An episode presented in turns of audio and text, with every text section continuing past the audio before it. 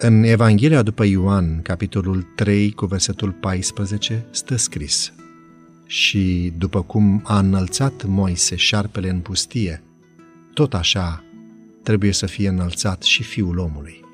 După moartea lui Ștefan, împotriva credincioșilor din Ierusalim s-a stârnit o persecuție atât de cumplită încât ei s-au împrăștiat prin părțile Iudeii și ale Samariei. Saul făcea prăpăd în biserică. Intra prin case, lua cu sila pe bărbați și pe femei și îi arunca în temniță.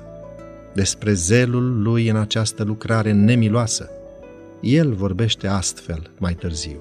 Citez. Și eu, cei drept, credeam că trebuie să fac multe lucruri împotriva numelui lui Isus din Nazaret și așa am și făcut în Ierusalim. Am aruncat în temniță pe mulți sfinți.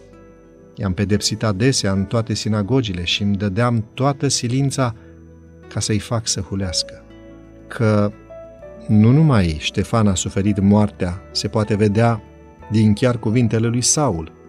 Citez. Și când erau osândiți la moarte, îmi dădeam și eu votul împotriva lor. Fapte, capitolul 26, cu versetele 9 la 11.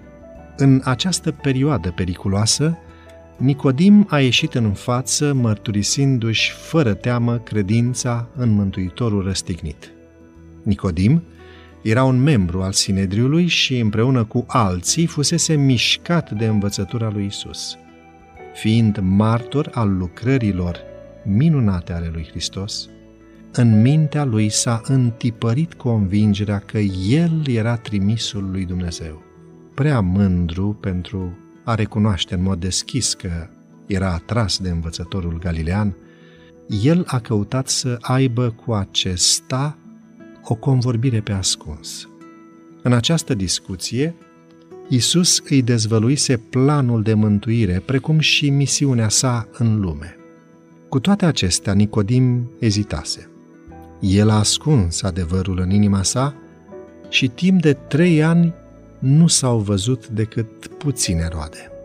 Dar, deși nu l-a recunoscut în mod deschis pe Hristos, în sfatul Sinedriului deseori, Nicodim dejucase planurile preoților de a-l distruge, când, în cele din urmă, Hristos a fost înălțat pe cruce.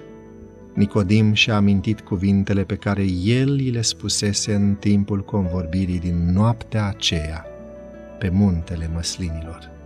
După cum a înălțat Moise șarpele în pustie, tot așa trebuie să fie înălțat și Fiul omului și l-a văzut în Isus pe Mântuitorul lumii. Împreună cu Iosif din Arimatea, Nicodim a suportat cheltuielile de înmormântare a lui Isus.